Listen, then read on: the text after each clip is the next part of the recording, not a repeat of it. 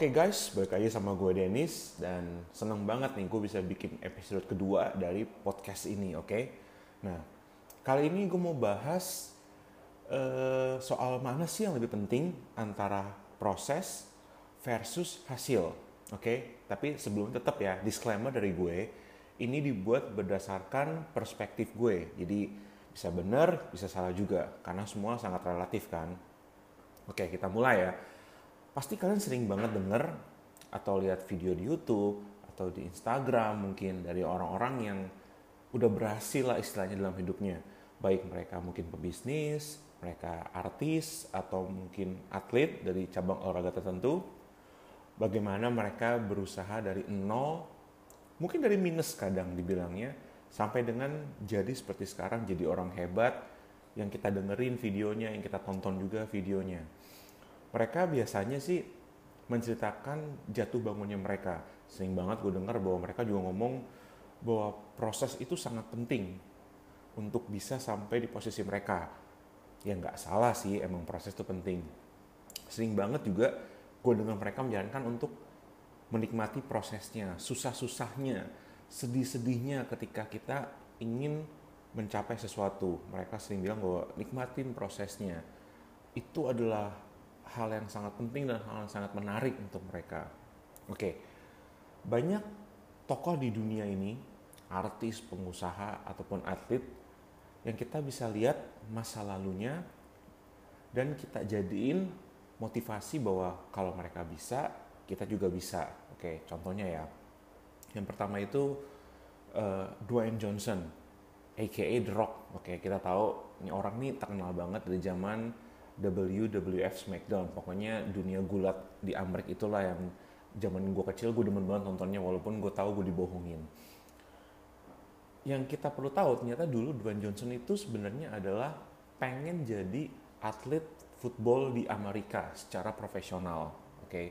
itulah kenapa bodinya segede gitu itulah kenapa ototnya segede gitu. Tapi karena suatu cedera saat dia bertanding kalau nggak salah saat itu dia harus mengubur mimpinya. Karena dari cedera tersebut dia nggak bisa lanjutin untuk jadi pro player pro player football di Amerika.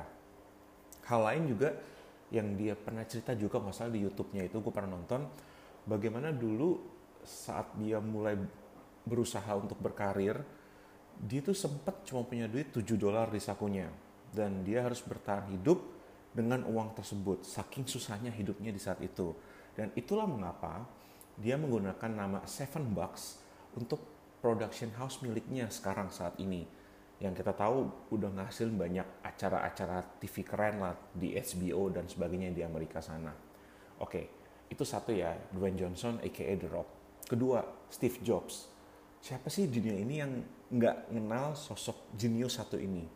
Gimana, yang dia tuh saat itu di tahun 2007 Apple mengeluarkan smartphone dengan nama iPhone generasi pertama yaitu sebuah smartphone yang menggunakan layar cukup besar di saat itu dianggap besar kalau nggak salah waktu itu tiga setengah inch layarnya dan itu gede banget di saat itu.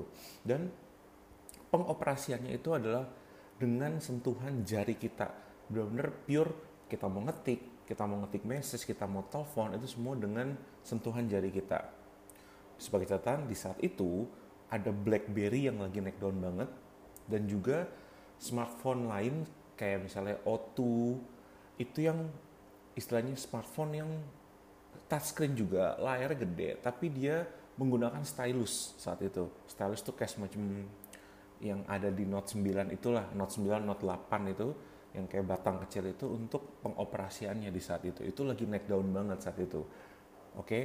nah selain itu perjuangan terberat Steve Jobs adalah yang dicatat di bukunya adalah di tahun 85 dia ditendang dari perusahaannya sendiri dari Apple oke okay? tapi di tahun 97 dia berhasil masuk lagi dan seperti kita lihat sekarang membuat Apple menjadi perusahaan yang gila banget produknya digandrungi dan sangat bernilai tentunya oke okay? contoh ketiga Bill Gates pasti kita semua tahu bahwa Bill Gates ini adalah langganan manusia terkaya di kolong langit bumi ini oke okay?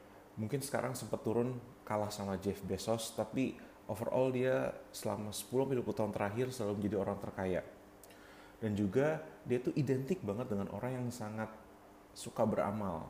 Dia sama istrinya Melinda Gates itu punya yayasan dan itu banyak banget melakukan amal untuk penyakit-penyakit menular untuk eh, negara-negara uh, di Afrika sana yang kena istilahnya kena terjangkit wabah penyakit itu dia suka banget bantuin lewat yayasan amalnya ini. Oke. Okay? Awal mula Bill Gates itu membuat Microsoft bersama Paul Allen, temennya.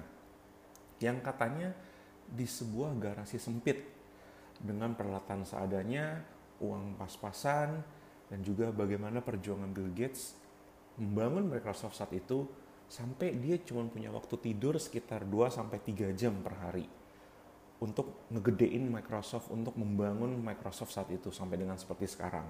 Oke. Okay? Saat ini ya dia udah santai-santai doang sih, udah jadi komisaris, tinggal ongkang-ongkang kaki dapat duit miliaran, mungkin triliunan, oke. Okay? Nah, kita bisa tahu dari tiga contoh yang gue sebutin itu bagaimana proses yang mereka hadapi dari nol mungkin dari minus sampai di posisinya yang sekarang. Tapi yang menjadi pertanyaan besar gue sampai gue bikin episode khusus mengenai proses versus versus hasil adalah bagaimana kalau ternyata mereka bukan orang hebat. Dwayne Johnson, Bill Gates, Steve Jobs itu bukan orang hebat. Bagaimana kalau ternyata Dwayne Johnson itu bukanlah sosok The Rock yang kita kenal di WWF SmackDown? Bagaimana kalau ternyata iPhone yang dibuat Steve Jobs saat itu bukanlah smartphone yang mendunia seperti sekarang? Atau bagaimana kalau ternyata operational system yang dipakai di hampir semua komputer, laptop, PC di dunia ini bukanlah Windows dari Microsoft? Apakah kita masih peduli dengan kisah atau proses sulit yang sudah mereka lalui selama ini? Itu pertanyaan besar gue.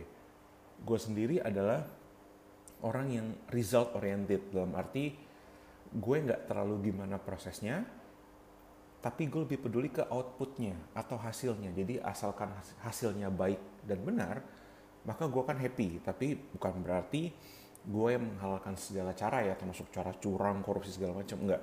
Kita ngomong dengan cara yang normal. Gue lebih peduli hasilnya, bukan prosesnya, bukan susah-susahnya. Oke? Okay? Jadi gue lebih merasa bahwa hasil tuh jauh lebih penting daripada sekedar proses atau cerita di baliknya. Itu gue ya sederhananya adalah dodol Garut itu kan terkenal karena rasanya yang enak. Oke. Okay? Barulah orang cari tahu gimana sih cara bikinnya dan ternyata cara bikinnya memang sulit karena setahu gue gue pernah lihat di TV atau di YouTube gue lupa bahwa bikin dodol itu emang harus diaduk-aduk gitu adonannya pakai kayak uh, bukan gayung sih kayak nggak tahu benda panjang itu pakai kayak tongkat panjang berjam-jam dan dilakukan oleh tangan manusia sampai bisa bikin dodol Garut yang enak tersebut. Oke, okay? jadi sekali lagi uh, bukannya nggak menghargai prosesnya ya, tapi buat gue lebih penting hasilnya daripada sekedar prosesnya cerita sulitnya lah segala macam karena orang, orang tiga orang tiga contoh orang tersebut kita nggak akan peduli ceritanya nggak akan jadi buku yang bestseller kalau apa yang mereka hasilkan itu bukan sesuatu yang hebat sekarang ini. Oke, okay? semoga podcast ini bisa kasih insight lagi buat kalian dan uh, that's just my opinion bahwa gue lebih prefer, oh gue lebih menghargai hasil daripada prosesnya. Oke, okay? cheers. Thank you.